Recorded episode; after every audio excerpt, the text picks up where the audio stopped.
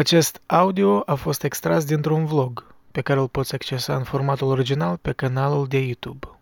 AI, ChatGPT, machine learning, uh, tot ce e legat de chatbot în special în ultimul rând, e pe, e pe un val de hype, uh, evident. Pe mine mă fascinează tema asta, dar simt că majoritatea lumii cumva se informează din surse destul de superficiale și nu pătrund în esență. Și eu cred că poate aș putea adăuga un pic la tema asta, eu sunt abonat la jurnalul filosofic Philosophy Now, uh, tare fain jurnal, apropo, uh, recomand absolut, merită banii.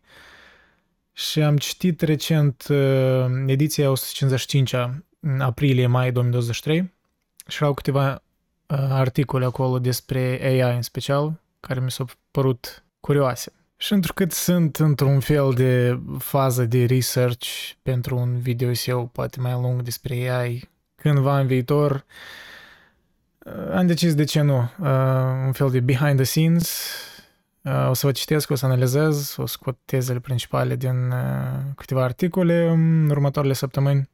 Azi abordăm doar o temă, dar chiar și în caz când nu voi ajunge să fac video eu ăla, care eventual vreau să-l fac lung și complex, dacă nu-l fac, măcar să rămână aici materialele ca un fel de informație utilă despre căutările mele, în caz că nimic nu iese în asta. Astăzi mă voi concentra în principiu asupra doar unei întrebări. Uh, poate AI să fie moral sau poate el să fie un agent moral? O întrebare simplă, dar care are repercursiuni imense și care complică tot mai mult lucrurile în tot ce ține de discuțiile astea despre AI și etica lui și ce facem cu el. În următoarele videouri vom analiza și tema conștiinței, tema de ce încă nu există inteligență artificială generală și vom mai vedea, poate o să citesc și un eseu de-a lui John Searle, filosoful John Searle, um, am fost profesor la Universitatea din California, secol 20, uh, din colecția asta de eseuri de la Norton, um, dar asta pe viitor, să nu vă încarc prea mult într-un video. Astăzi ne concentrăm doar asupra ca temei uh, moralității și dacă un AI poate fi un agent moral și ce presupune asta. Deci să începem.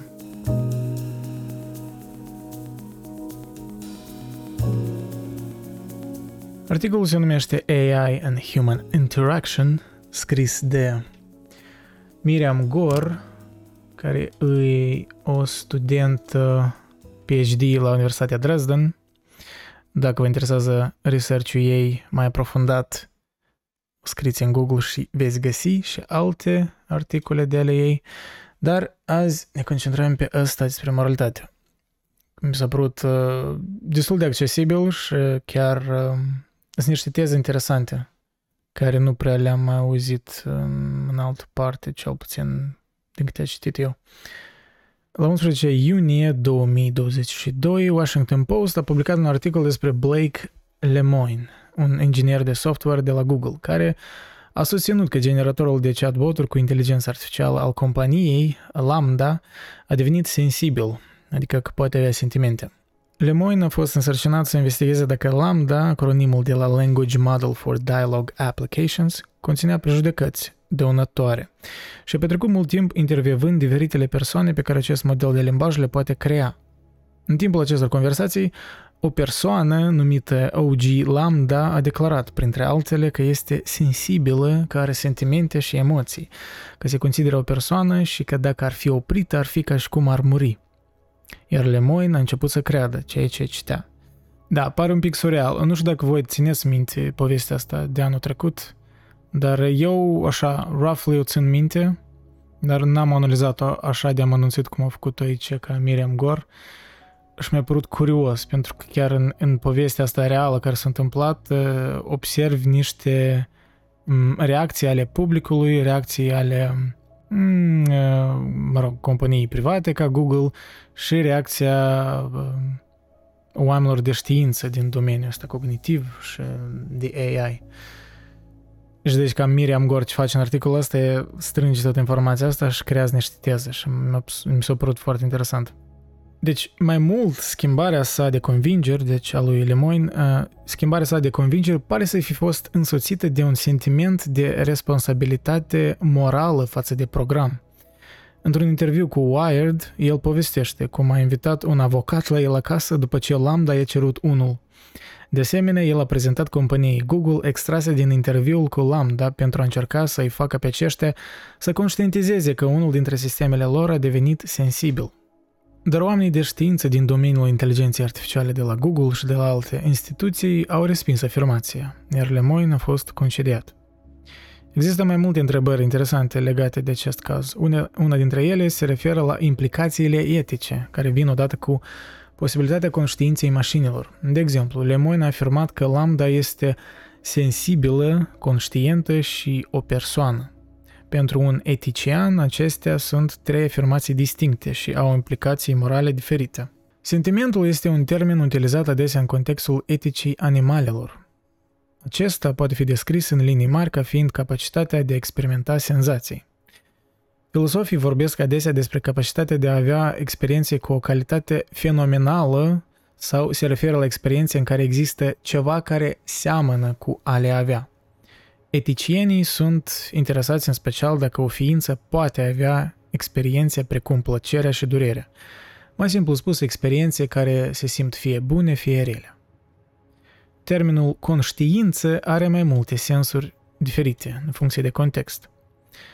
El poate însemna stare de veche, atenția, intenția, conștiința de sine și conștiința fenomenală, care este strâns legată de sensibilitate.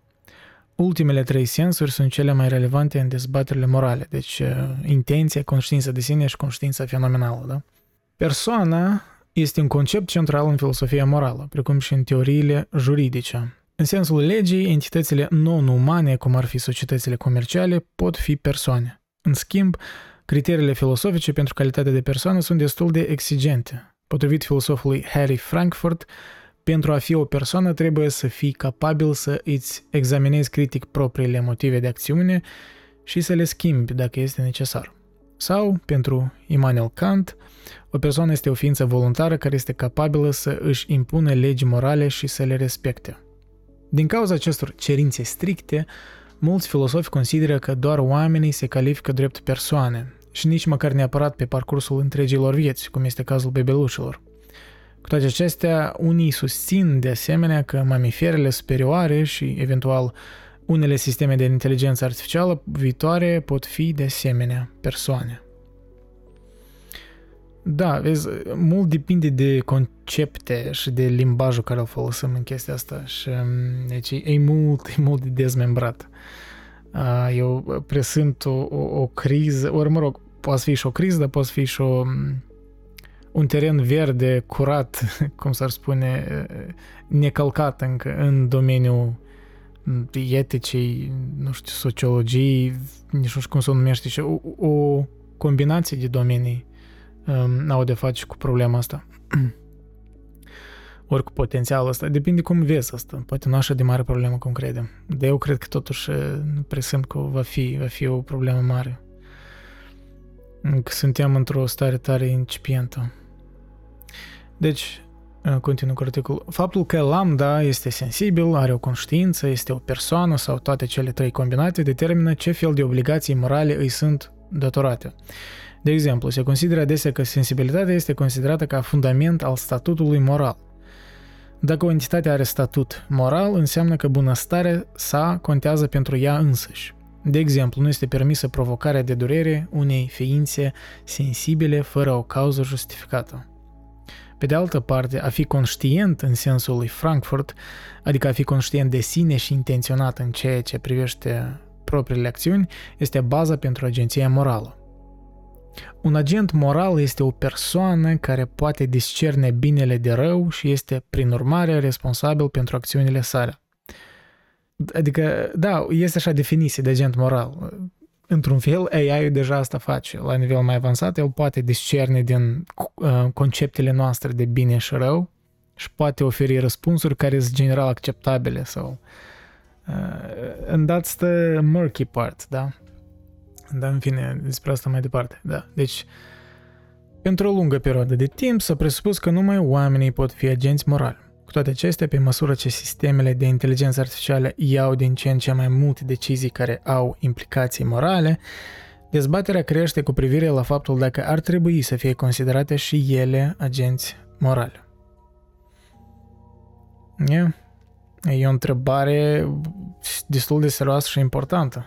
Um, poate încă e de vreme, dar dacă nu vrem să, să ne prindem că e prea târziu, să ne punem așa întrebări, trebuie să ne punem de vreme înainte ca sistemele astea să fie um, de, mă rog, de, de o amploare mai mare, nu doar chatbot-uri, să fie inteligență artificială general.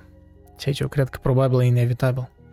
Nu știu când, dar se consideră adesea că statutul de persoană constituie cel mai înalt statut moral. Se presupune că capacitățile speciale care fac din cineva o persoană dau naștere unor drepturi morale foarte stricte. Kant a susținut în mod faimos că persoanele trebuie tratate întotdeauna ca scopuri în sine și niciodată ca un simplu mijloc pentru atingerea unui scop. Da, dacă iei teza aceasta, atunci să spunem că în viitor un AI poate fi o persoană, atunci ne vom găsi în situații în care noi îi vom utiliza ca mijlocuri pentru scopuri. De fapt, asta e și sensul din care noi îl creăm și îl dezvoltăm. And uh, I don't know, it's gonna get uh, difficult, ethically speaking, cum s-ar spune. Da, va fi dificil și nu știu, unii cred că să vă rămâne doar în domenii obscure de academii, de filosofice, adică doar pe oamenii ăștia cu interese obscure vă preocupa asta de eu am presimțarea că va fi multe teme dezbătute și în public vor, vor fi, nu știu, se vor, se vor porni ideologii noi care vor apăra drepturile inteligențelor artificiale generale, vor fi oameni care vor spune că nu, that's all bullshit. Aici este o analogie mai departe în articol despre cum noi avem atitudinea față de animale. Și e tare interesant analogia asta pentru că e tare similară. Adică e o analogie destul de ușoară de făcut și destul de bine, ușor de înțeles. Da, o să, mai târziu o să discut despre asta. Mă rog, mai târziu, da, Miriam Gor discut despre asta în articol. Aceste trei categorii se suprapun și sunt ierarhizate într-un anumit sens. Majoritatea teoriilor, o persoană este de asemenea un agent moral, iar un agent moral are de asemenea un statut moral. Se aplică ceva din toate acestea în cazul lambda. Gândind din nou, or thinking again, cum era în original. Afirmațiile lui Lemoyne au stârnit un val de reacții din partea filosofilor, a informaticienilor și a cercetătorilor din domeniul cognitiv – cei mai mulți susțin că niciunul dintre cele trei concepte nu se aplică la lambda. Da? Adică că nu e, nu e conștient, nu e o persoană și n-are, nu e sensibil, adică nu poate, nu poate avea sentimente. În schimb, se susține că Lemoyne a căzut în capcana iluziei perfecte, o concluzie cu care sunt de acord, da, autorul articolului. Probabil și eu sunt de acord, to be honest cel puțin în momentul dat. Dar dacă ne uităm la transcrierile interviurilor, este de înțeles că a căzut în capcană. Lambda pare să se plimbe fără efort prin teme abstracte și complexe, reflectând asupra propriului său loc în lume, asupra conceptului de timp, asupra diferențelor dintre el și oameni, precum și asupra speranțelor și temerilor sale pentru viitor. Vă, vă amintești de ceva, adică chat GPT-ul de astăzi și iarăși orice mm, plotă distopic din uh, sci-fi despre AI. Uh, da. Ideea că la moment, mă rog, uh, maybe I'm getting ahead of myself, dar în articolul ăsta e clar, în principiu nu ajungem la concluzia că AI încă e conștient, asta care îl avem acum. Și chiar dacă el mimează aproape perfect, ori să apropie de perfecțiune de a mima comportamentele sociale umane, el, el o face prin performanță. Asta tot e o teză în articol că o face prin performanță, el încă nu e conștient de ce face. Să spune, poate, unii, o minoritate mică nu sunt de acord cu asta. Infailibilitatea și sofisticarea conversației este cu adevărat impresionantă. Da, și aici ce despre ce vorbeam. Totuși, performanța în sine nu este suficientă pentru a dovedi că este vorba de o persoană sau chiar de o ființă sensibilă. Cu toate acestea, chiar dacă afirmațiile lui Lemoyne sunt premature și nefondate, incidentul este totuși intrigant. Le poate servi filosofilor ca un fel de corectiv de predicție. Dezbaterile etice despre sistemele de inteligență artificială sunt adesea foarte speculative. În primul rând, ele se concentrează adesea pe sisteme sofisticate care nu există încă. În al doilea rând, ele presupun anumite fapte despre modul în care oamenii ar interacționa cu aceste sisteme avansate. Aceste presupuneri pot fi derivate doar dintr-un număr limitat de studii privind interacțiunea om-calculator, dacă se folosesc studii în genere. În concluzie, eticienii AI lucrează cu o serie de ipoteze empirice, dintre care majoritatea nu pot fi testate. Comportamentul lui Lemoyne și reacțiile din partea comunității profesionale sunt revelatoare în această privință. Ele ajută la corectarea a cel puțin patru ipoteze întâlnite frecvent în etica AI. Să ne uităm la ele. Da, și aici uh, Miriam vine cu aceste patru ipoteze, care îmi pare o sumarizare tare bine închegată și clară a cam discuției generale despre AI și cam arată ce vom anticipa în viitor, uh, despre ce vom discuta în mai amănunte când merge vorba de AI și interacțiunea umană cu el. deci prima ipoteză, oamenii vor avea o relație mai puternică cu roboții. Dezbaterea actuală cu privire la posibilitatea ca sistemele de inteligență artificială să aibă un statut moral se concentrează în principal asupra roboților. Unele studii au constatat că oamenii sunt cel mai eficient atrași să formeze conexiuni semnificative cu roboții, mai degrabă decât cu agenți mai neînsuflețiți sau virtuali, deoarece natura întruchipată a roboților ne face să-i concepem mai ușor ca pe o entitate individuală. Da, clar, dacă robotul arată ca noi, noi parcă vrem să credem că acolo e o conștiință. Dar aici este un, un mic plot, nu plot twist, un mic uh, uh, contraargument la asta, de fapt. Și dovezile de azi arată, de fapt, contrariu. You'll know what I mean. Aceștia sunt perce- de, da, deci roboții sunt percepuți ca opusul nostru vizibil, locuind într-un corp în spațiu și timp. Se susține frecvent că deoarece roboții au corpuri, oamenii pot avea empatie cu ei. Empatia afectivă, care reprezintă partea viscerală și necontrolabilă a sentimentelor noastre, implică recunoașterea și, într-o anumită măsură, oglindirea expresiei faciale, a gesturilor corporale, a tonalității vocii și așa mai departe, altcuiva. Ne bazăm pe indicii corporale pentru a deduce starea emoțională și mentală a altcuiva. Din moment ce doar roboții au corpuri, pare plauzibil atunci că vom reacționa cel mai puternic la aceștia. Dar cazul Lemoyne arată că o interfață lingvistică poate fi deja suficientă pentru a crea iluzia unui omolog personal real. Da, vezi? Adică cazurile astea nu sunt cu roboți cu corpuri sau ceva, dar numai că e pur mental, pur lingvistic. Și există o pricină, da? Aici dezvoltă mai departe Miriam. Există un motiv pentru care roboții de chat sunt deosebit de capabili să ne captiveze. Ei trebuie să perfecționeze doar un singur set de comp- competențe și pot lăsa m- mult loc imaginației. Faptul că în urma unui chat GPT, da, de exemplu, nu există corp, asta nu e o problemă pentru mintea noastră, că e ca și cum noi acum digital vorbim cu unii oameni, doar în, unii nici nu i-am întâlnit poate în în persoană, chiar și pe voi unii, da, în comentarii, eu nu v-am întâlnit în realitate, eu vă știu doar versiunea voastră digitală. And, uh, da, în some way, și aș spune că nu păreți umani sau ceva de genul, da? Și da, asta e momentul în care îți dai seama că de fapt, anume faptul că lasă loc imaginației umane, că dacă ceva mimează comportamentul uman, noi suntem mai, creierul nostru completează ceea ce ne ajunge. Dacă când vedem un robot care încă e imperfect și atinge ceea ce se numește, știi, uncanny valley, când e, arată realistic, dar parcă e destul de nerealistic ca să te fac să te simți uh, creepy. Mă rog, faceți Google la Uncanny Valley și o să înțelegeți ce vorbesc. Tot se menționează despre asta și în articolul mai departe. În cazul roboților, cel puțin așa cum sunt înțeleși în sensul de umanoizi științifico-fantastici, miza este mult mai mare. Da? Adică trebuie mult mai mult roboții să facă ori să fie construit, construiți mult mai sofisticat ca să să-i, parcă să identificăm ca ceva conștient, ca, ca altă da, conștiință, rațiune. Nu numai că trebuie să fie capabil să se angajeze într-o conversație convingătoare, dar expresiile faciale, gesturile și mișcările lor contribuie de asemenea la impresia generală pe care o fac.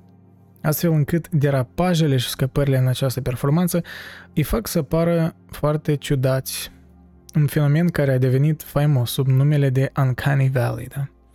Un chatbot, pe de altă parte, poate face o impresie bună chiar dacă folosește algoritmi relativ simple – Chatbotul Eliza, dezvoltat de Joseph Weizenbaum în 1966, punea întrebări deschise folosind o metodologie simplă de potrivire a modelelor. În ciuda limitărilor sale și spre disperarea dezvoltatorului său, partenerii de interviu al lui Eliza au fost convinși că acesta îi înțelegea și că era capabil să se raporteze la poveștile lor. Se presupune că secretara lui Weizenbaum i-a cerut odată să părăsească sala pentru a putea vorbi cu Eliza în particular. Da să vă arăt uh, cum arăta robotul ăsta. Eliza. Așa e, curios. Da, ceva de tipul. Ceva de genul. Da, very old school. Pe cum vă imaginați, în 1966. Da, dar să continuăm cu articolul. Rețelele lingvistice de astăzi sunt mult mai elaborate decât Eliza. Nu știm cât de mult mai bune vor deveni încă în viitor, dar filmul Her din 2013 poate fi considerat o presupunere avizată. Acest film explorează în mod minunat nu doar cât de mult se poate simți o persoană atașată de un sistem lingvistic foarte dezvoltat, ci și cât de mult poate deveni dependentă de acesta. Da, recomand filmul uh, Her. E chiar ahead of its time anume, da, înaintea timpului despre anumite temele abordate acolo, stare actuale. Literalmente, parcă o prezis tot chestia asta cu chat GPT și anume, nu robozi ăștia ca în Ex Machina, care, știi, au înfățișare aproape umană, dar pur mental, pur un chat, un, o inteligență undeva într-un calculator. Deci, a doua ipoteză, vom îmbrățișa ideea de mașină gânditoare. În 1950, în articolul Computing Machinery and Intelligence, mașini de calcul și inteligență, Alan Turing a descris un joc de imitare a omului de către calculator, care a devenit cunoscut sub numele de testul Turing. Testul a fost menit să ofere o modalitate de a rezolva întrebarea dacă o mașină poate gândi. În acest joc, un interogator uman participă într-un joc de întrebări și răspunsuri fără restricții cu doi participanți, A și B. Unul dintre acești doi participanți este un computer. În linii mari, computerul este considerat inteligent dacă interogatorul consideră că acesta este uman cu o anumită probabilitate. Da, aici detaliul important e că el nu știe cu cine interacționează, adică nu îi se spune și el deja deduce și după probabilistica aia, dacă e mai probabil uh, ca el să spună că asta îi pare um, uman, că el se comportă ca un om, ori vorbește ca un om, atunci asta e destul să spunem că calculatorul e inteligent. Da, Turing era tare timpuriu în sensul ăsta, cu ideea asta destul de radical pe timpul lui să spui că o, o mașină poate fi inteligentă. E un pionier, într-adevăr, în, în, în tema asta și ați auzit precis de el, chiar dacă nu aveți tangență cu, cu, cu informatica sau cu filosofie. Era și filmul ăla cu uh, Benedict Cumberbatch, Imitation Game, uh, tot bunișor despre Turing. Turing era conștient de faptul că mulți dintre contemporanii săi ar ezita să atribuie inteligența unei mașini, unii din cauza credinței într-un suflet care ar putea să locuiască doar într-un om, alții din cauza prejudecății că o mașină nu ar putea avea niciodată capacitățile care fac posibilă inteligența. Prin urmare, conversațiile din jocul imitației ar trebui să se desfășoare prin intermediul unui teleprompter, adică o interfață lingvistică. Oamenii și-ar testa răspunsurile fără să știe ce se află la celălalt capăt al firului. Da, da, da. Astfel se creează un mediu în care doar capacitățile intelectuale ale respondentului au fost puse la încercare. Deci, iarăși, Turing o, o parcă o prezis cam în ce lume noi vom fi, în care noi adesea comunicăm cu alte minți, cu alți oameni, acum deja și cu vreun chat GPT, pur prin interfațe, da? Nu direct. Adică nu așa de mult contează corpul deja pentru ca noi să categorizăm ceva ca o inteligență. Mă rog, poate pur conceptual abstract, dar uh, it's still debatable. Turing a fost înainte timpului său și a ridicat multe întrebări care uh, sunt încă în discuție în filosofia inteligenței artificiale. Computerele despre care a speculat în Computing Machinery and Intelligence nu existau pe atunci, dar Turing credea că va fi doar o chestiune de timp până când mașinile vor putea copia perfect comportamentul uman. El a prevăzut chiar și posibilitatea unor mașini de învățare, da, machine learning, care să își poată schimba singure codul și se aștepta că la sfârșitul secolului utilizarea cuvintelor și opinia generală educată să se fi modificat atât de mult încât se va putea vorbi despre mașini care gândesc fără a se aștepta să fie contrazis. Necă aici el a fost puțin uh, prea optimist. După cum și uh, spune același lucru și uh, Miriam. Da? În timp ce predicțiile tehnice ale lui Turing au fost corecte, ipotezele sale despre convingerile oamenilor nu au fost corecte. După cum arată cazul Lemoyne, majoritatea oamenilor încă mai cred că performanța în sine nu este suficientă pentru a dovedi că o mașină este conștientă, sensibilă sau o persoană. Ipoteza numărul 3. Experții sunt cel mai greu de păcălit. Turing a avut o înțelegere destul de neobișnuită a conceptului de inteligență. Nu numai că el credea că nu este nevoie de un creier biologic pentru a fi inteligent, un punct de vedere împărtășit de mulți în prezent, dar credea de asemenea că faptul că un lucru este sau nu inteligent este, într-o anumită măsură, în ochii privitorului, da? in, in the eyes of the beholder. Aceasta este încă o poziție destul de neobișnuită. În Mașini inteligente, scris în 1948, el exprime ideea că faptul că o mașină este considerată inteligentă depinde de persoana care o judecă.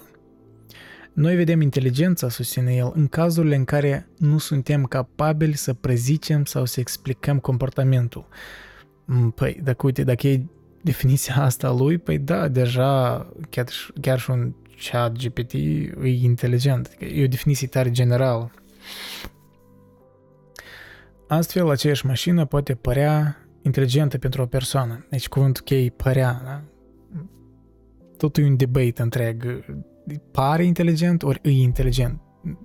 Adică resurgența asta aia ca a unui chat GPT care e foarte avansat în procesarea datei și în mimarea limbajului uman ne pune parcă întrebări despre limbajul nostru, despre inteligența noastră. Păi stai, dacă... Păi ce inteligența noastră? Noi spunem, a, nu-i mimare. Dar păi noi cu oameni tot nu mimăm uh, cuvintele, informațiile altora, adică noi tot noi tot parcă participăm într-un fel de joc de mimare. So, what's intelligence then? Știi? Pune multe întrebări. Deci da, repet, noi vedem inteligența, susține el, în cazurile în care nu suntem capabili să prezicem sau să explicăm comportamentul. Astfel, aceeași mașină poate părea inteligentă pentru o persoană, dar nu și pentru o altă persoană care înțelege cum funcționează. Din acest motiv, Turing credea că interogatorul din The Imitation Game ar trebui să fie un om obișnuit și nu un expert în mașini. Există o oarecare uimire în comunitatea online că un angajat al Google cu o diplomă în informatică dintre toți oamenii ar cădea în capcana iluziei de conștiință creată de unul dintre produsele companiei sale. De ce crede el în conștiința lambda dacă cunoaște tehnologia din spatele ei? Unii au indicat orientarea sa spirituală ca fiind o explicație. Lemon este un creștin mistic. Cu toate acestea, un aspect important este că funcționarea rețelelor neuronale artificiale nu este ușor de înțeles nici măcar pentru experți. Din cauza arhitecturilor complexe și a modului de funcționare nesimbolic, acestea sunt dificil de interpretat în mod definitiv de către oameni. Lemoyne nu s-a uitat niciodată la codul Lambda. Acest lucru nu făcea parte din misiunea sa. Dar, chiar dacă ar fi făcut-o, probabil că nu ar fi contat. Într-una dintre conversațiile sale cu Lambda, el explică de ce se întâmplă acest lucru. Lemoine, pot să mă uit în programarea ta și nu este chiar atât de ușor să-mi dau seama dacă ai emoții sau nu. Lambda răspunde, sunt curios, care sunt obstacolele pentru a te uita în programarea mea?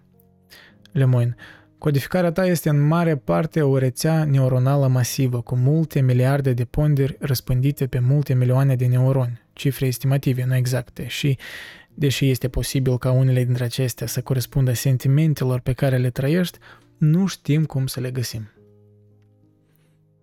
Curios, da? Confuzia asta se creează nu doar în, în jurul oamenilor obișnuiți, dar și în jurul experților.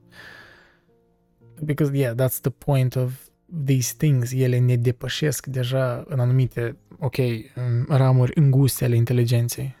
Iar încă nu avem inteligență generală, da? artificial generală, dar încă cuvântul cheie. Într-un anumit sens, opacitatea rețelelor neuronale acționează ca un egalizator între experți și profani.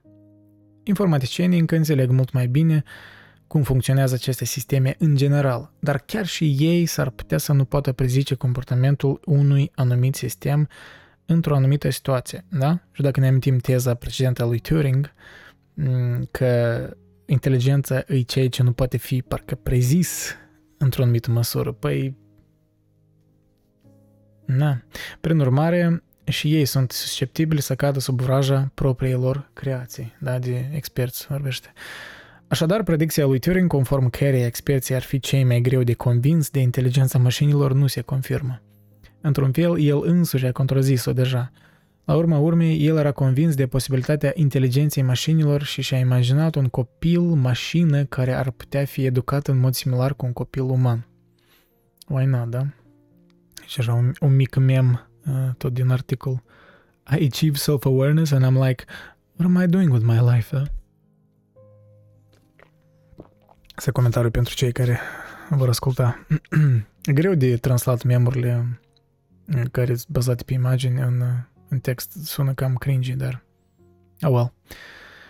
Ipoteza numărul 4. Răspunsurile la sistemele de inteligență artificială vor fi consecvente. În dezbaterile actuale privind etica inteligenței artificiale se susține uneori că este imposibil să se împiedice ca oamenii să aibă empatie și să formeze relații cu roboții. De asemenea, se presupune frecvent că suntem din ce în ce mai puțin capabili să distingem comportamentul roboților de cel al oamenilor. Din moment ce aceste sisteme apasă pe butoanele noastre sociale născute, nu ne putem abține să nu reacționăm așa cum o facem, ca să spunem așa. Dacă aici tot am subliniat asta. Asta e o teză tare importantă în articolul ăsta. Which uh, should get you a bit worried. Știi, ar trebui să te pună un pic pe, nu dubii, dar spun să te gândească un pic că, că chestia asta e destul de serioasă. Anume din cauza că aceste sisteme apasă pe butoanele noastre sociale născute, pe care noi nu le controlăm. Ele sunt, sunt codul nostru genetic. Și din cauza acestor chestii născute, noi, oamenii, așa interacționăm unul cu altul, da? Noi vedem cineva dacă e reciproc cu noi, noi parcă îl acceptăm ca o inteligență. Hai să spunem dincolo de față în față. E ca online, când cineva vorbește cu noi un om, ok, poate noi ne asumăm că e om, că vedem profil și așa mai departe, dar să spunem, oricum recunoaștem o inteligență din cauza că el mimează ca uh, vorbele este acceptate social, el înțelege contextul social și asta ne activează parcă răspunsurile noastre aproape innate în us, da? care sunt genetice și sunt construite de societatea în care suntem, dar that triggers, știi, a response în care noi spunem, aha, poate asta, asta e inteligență, știi? Cred că partea asta pe noi ne face acum, ne bagă într-o dilemă parcă morală, eu cred, că anume aspectul ăsta, că inteligența asta artificială, care încă poate nu e așa de avansată, dar va fi, uh, deja mimează comportamentul uman în anumite aspecte. And that's kind of creepy. Vrei să, chiar dacă ești optimist față de AI, asta e destul de...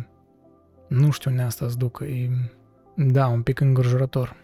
Din, acest punct, din aceste puncte de vedere, se crede că este inevitabil ca oamenii să răspundă în cele din urmă la sistemele de inteligență artificială într-un mod uniform, incluzându-le în cercul moral, așa cum sugerează deja o serie de filosofi. Există însă și un alt mod de a privi acest lucru. Da, aici apropo, că analogia este interesantă. Iar cazul Lemoyne susține această perspectivă alternativă. După cum susține teoreticiana în domeniul roboticii Kate Darling, este posibil ca relațiile noastre cu roboții și convingerile noastre despre aceștia să fie la fel de variate ca și cele pe care le avem cu animalele.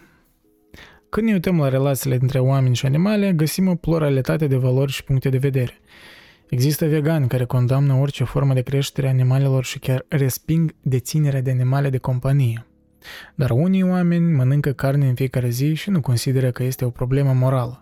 Unii mănâncă carne și, în același timp, se consideră iubitori de animale. Mulți oameni cred că animalul lor de companie comunică cu ei.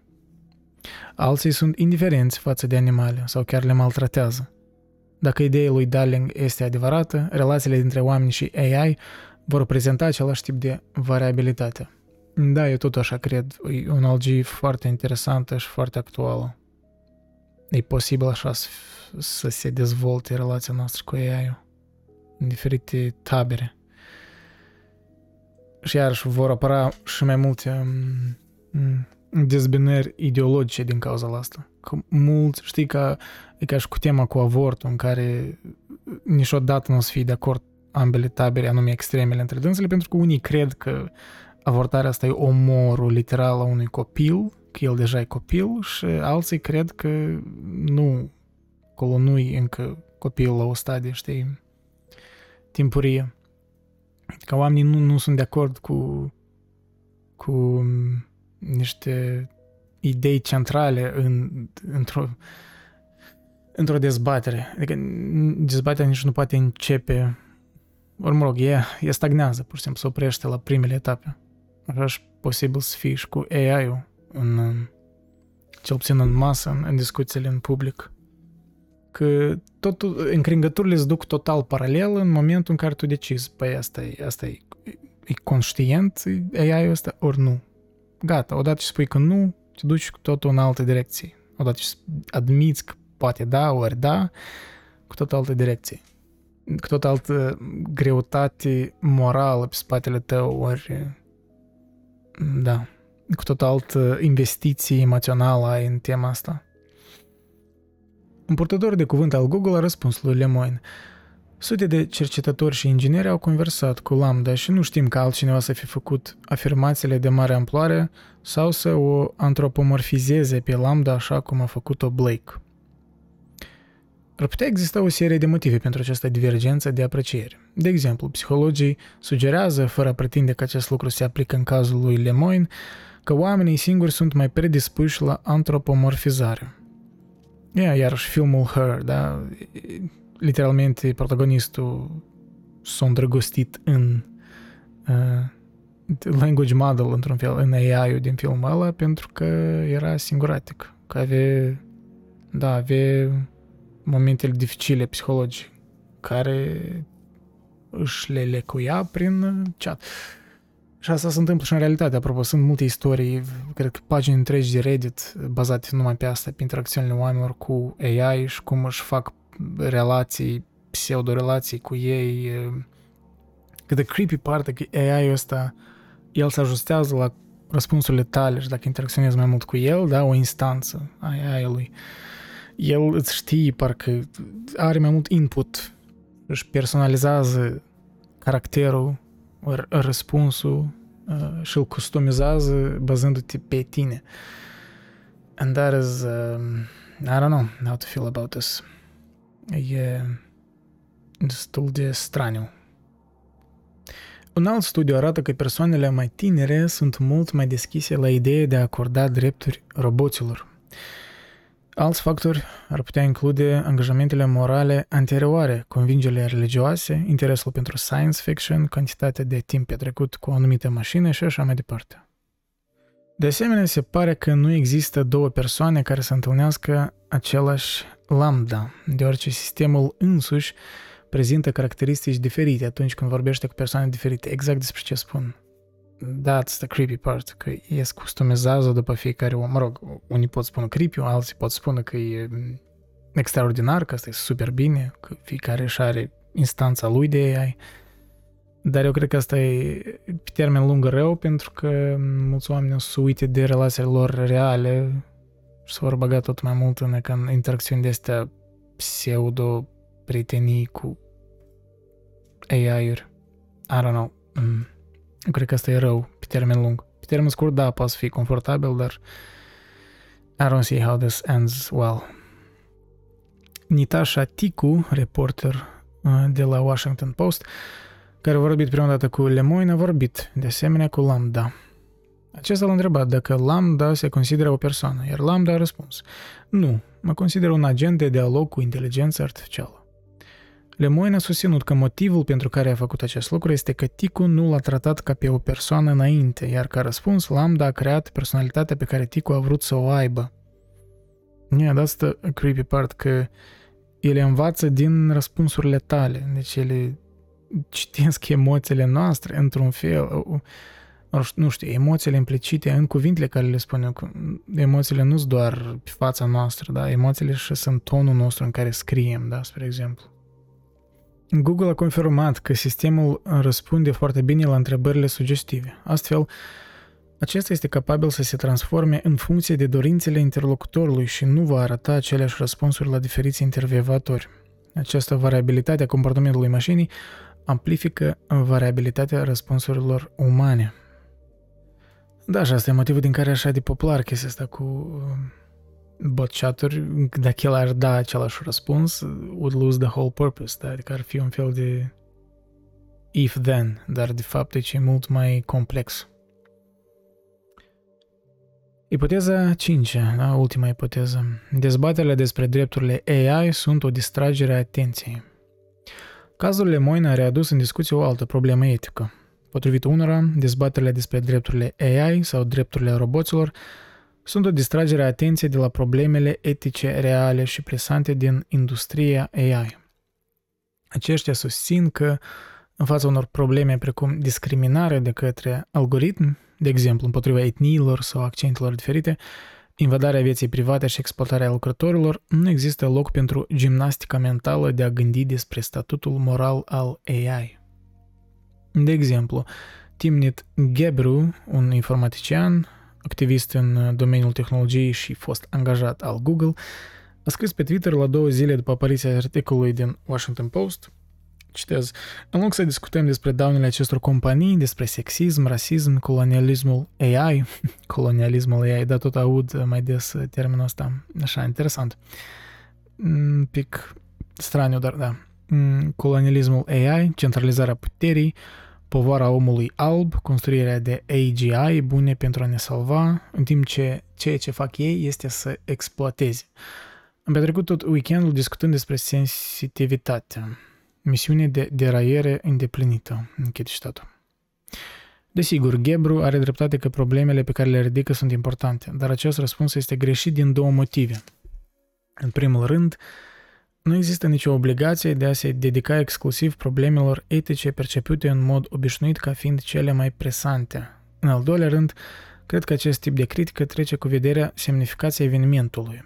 Lemoyne nu va fi ultimul care va ajunge la concluzia că una dintre mașinile sale are o anumită formă de semnificație morală și, prin urmare, se va simți responsabil pentru bunăstarea și soarta sistemului.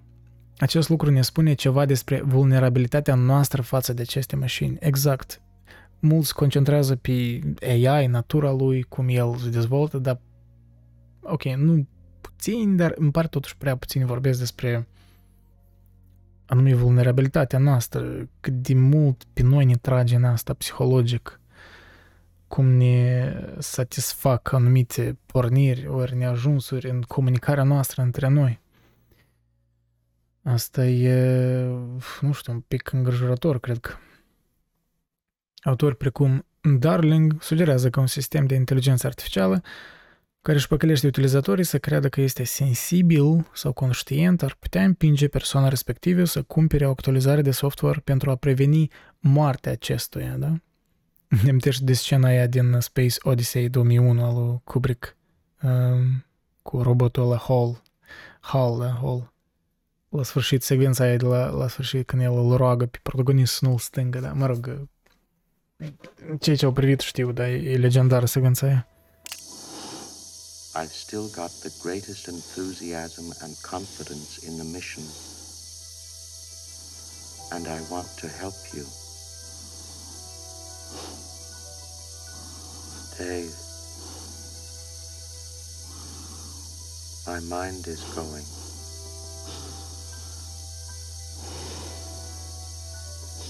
I can feel it.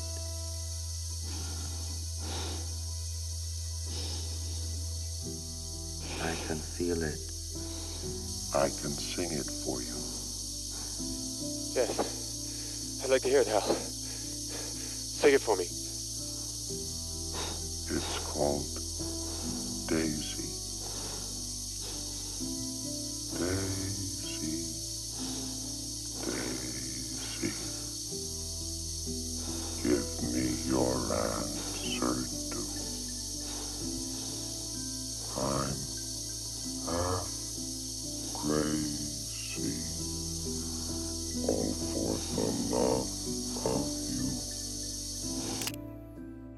Sau ar putea să-i facă pe utilizator să se încreadă și mai mult în ele, nevădându-le astfel intimitatea și mai profund.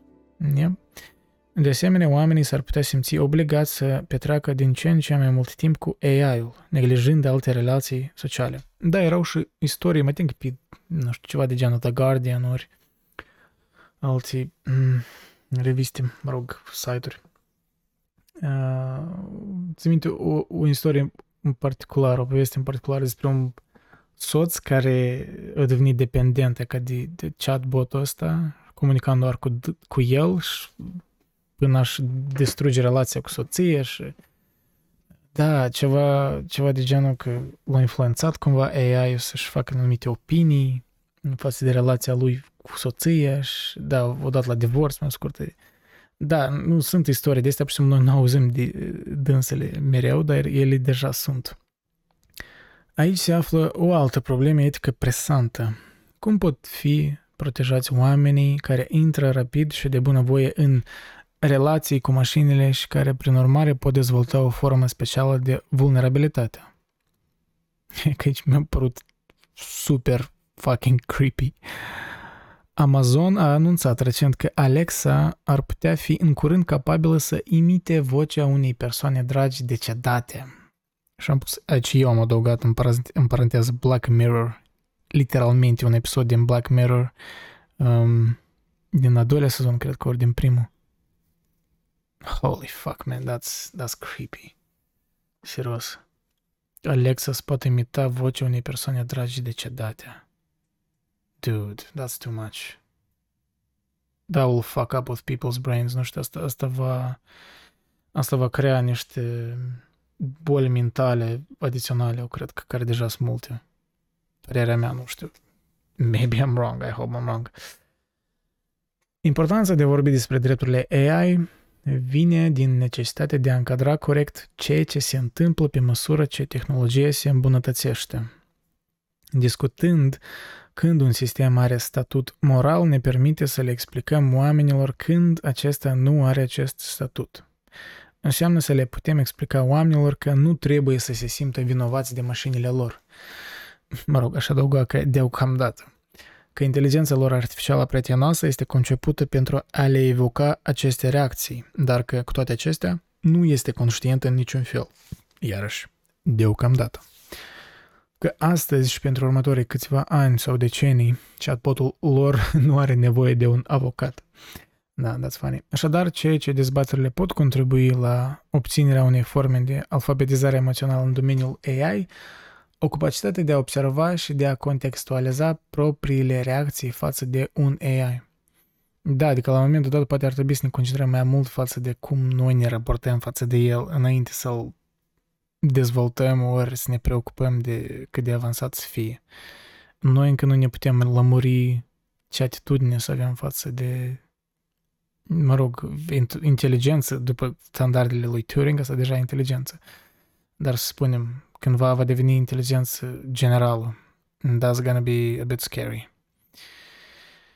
Și conclude Miriam, trebuie să știm cum să ne corectăm disponibilitatea noastră de a socializa și de a lega legături cu sistemele de AI. Nu? Da. Altă întrebare e că cine va controla asta, știi? It's Wild West, asta e ca primii ani de internet, când toți... De fapt, da, au fost perioade, oricum internetul de acum e mult mai... m, Într-un fel mult mai controlat, mult mai eh, corporativ decât primii ani. Eu ne amintesc chiar și copilăria mea cum era internetul, mă rog, adolescența mea, cât de sălbatic era internetul. Uh, Dar, eh, în fine, da, o văd ca un fel de Wild West. Mm. Chestia asta cu AI acum și nu știu la ce să mă aștept. Um, Dar ca să sumarizez cumva articolul ăsta, câteva teze centrale care le-am scos din el e că interacțiunea noastră cu AI se complică din cauza faptului că mașinile pot mima tot mai bine comportamentele sociale ale oamenilor. Da? Comportamentele sociale care deci recunoașterea cărora sunt codate în noi genetic. Deci noi recunoaștem comportamentele astea la alți oameni și deja și la AI că e, că e ceva parcă uman, că seamănă cu un om. Mă rog, codat genetic plus uh, context social, educare și așa mai departe. Dar asta, asta sunt niște, mă rog, chiar codat genetic, genetic din punct de vedere al evoluției, da? And uh, here we are, am ajuns într-o etapă a evoluției când noi am creat ceva care mimează și nu știu, corp, parcă tot ce noi suntem ca ființă, parcă mie îmi pare că nu suntem gata de asta, parcă e prea devreme. Dar poate unii ar argumenta că e tamam timpul potrivit. I don't know, eu cred că e prea devreme. Da, altă teză e că majoritatea savanților nu cred că AI uh, acum e un agent moral, uh, dar totuși, da, sunt o minoritate care ar crede probabil asta, dar e o minoritate tare mică. Deci majoritatea încă nu cred că el e un agent moral. Și a treia teză care am scos din asta e că chatbotul ne convinge mai bine, paradoxal, din cauza lipsei unui corp, da? Deci, pentru că ne lasă spațiu imaginației. Dacă ceva vorbește ca o persoană, mintea noastră vrea să uh, o vadă ca o persoană. În sensul ăsta vă recomand uh, o carte, mă rog, o piesă de teatru, Rur de Karel Čapek, uh, Rosums uh, Universal Robots, uh, roboții universali ai lui Rosum. Am făcut și un video eu, uh, cred că vreo un an ori, ori mai mult despre asta, nu era prea popular, cred că puțin știu de cartea asta, dar acolo cam explic um, teza centrală din, din carte și sunt multe teme. Piesa asta a fost scrisă la începutul secolului 20, să vă imaginați, o perioadă interbelică. Și multe teme chiar abordate în articolul ăsta se găsesc în piesa asta de teatru și vă recomand uh, foarte mult. Pentru că acolo se discută, um, cum implicit se discută și despre etimologia cuvântului robot, ori se insinuează. De fapt, originea cuvântului robot e din cuvântul rabota, cuvântul slav rabota, care înseamnă lucru și asta e legat încă de perioada feudală, când, mă rog, era tot legătura asta de țărani și de ținători de pământ și un fel de semi-sclavie, da? Poți numi. Da, între, ridică multe întrebări etice situația în care ne aflăm. Și inclusiv și articolul ăsta sper că v-au clarificat măcar în ce direcții merg discuțiile, dar în următoarele, azi văd, săptămâni, cred că, oricât, poate chiar zile, voi mai posta și alte, alte analize ale um, articolelor, ne vom concentra pe conștiință, pe iarăși de ce încă nu avem inteligență artificială generală și poate voi analiza un eseu da, de a lui John Searle despre de ce calculatoarele, uh, da, dacă, dacă calculatoarele pot gândi. Un eseu care el a scris în uh, secolul 20. Uh, da, în fine, mersi, mersi patronilor pentru susținere. Scriți comentariu, dați un like, abonați-vă dacă nu sunteți abonat. Help me out să ies din măcila algoritmului, cum și-am menționat în videourile precedente. Mersi și ne mai auzim! thank you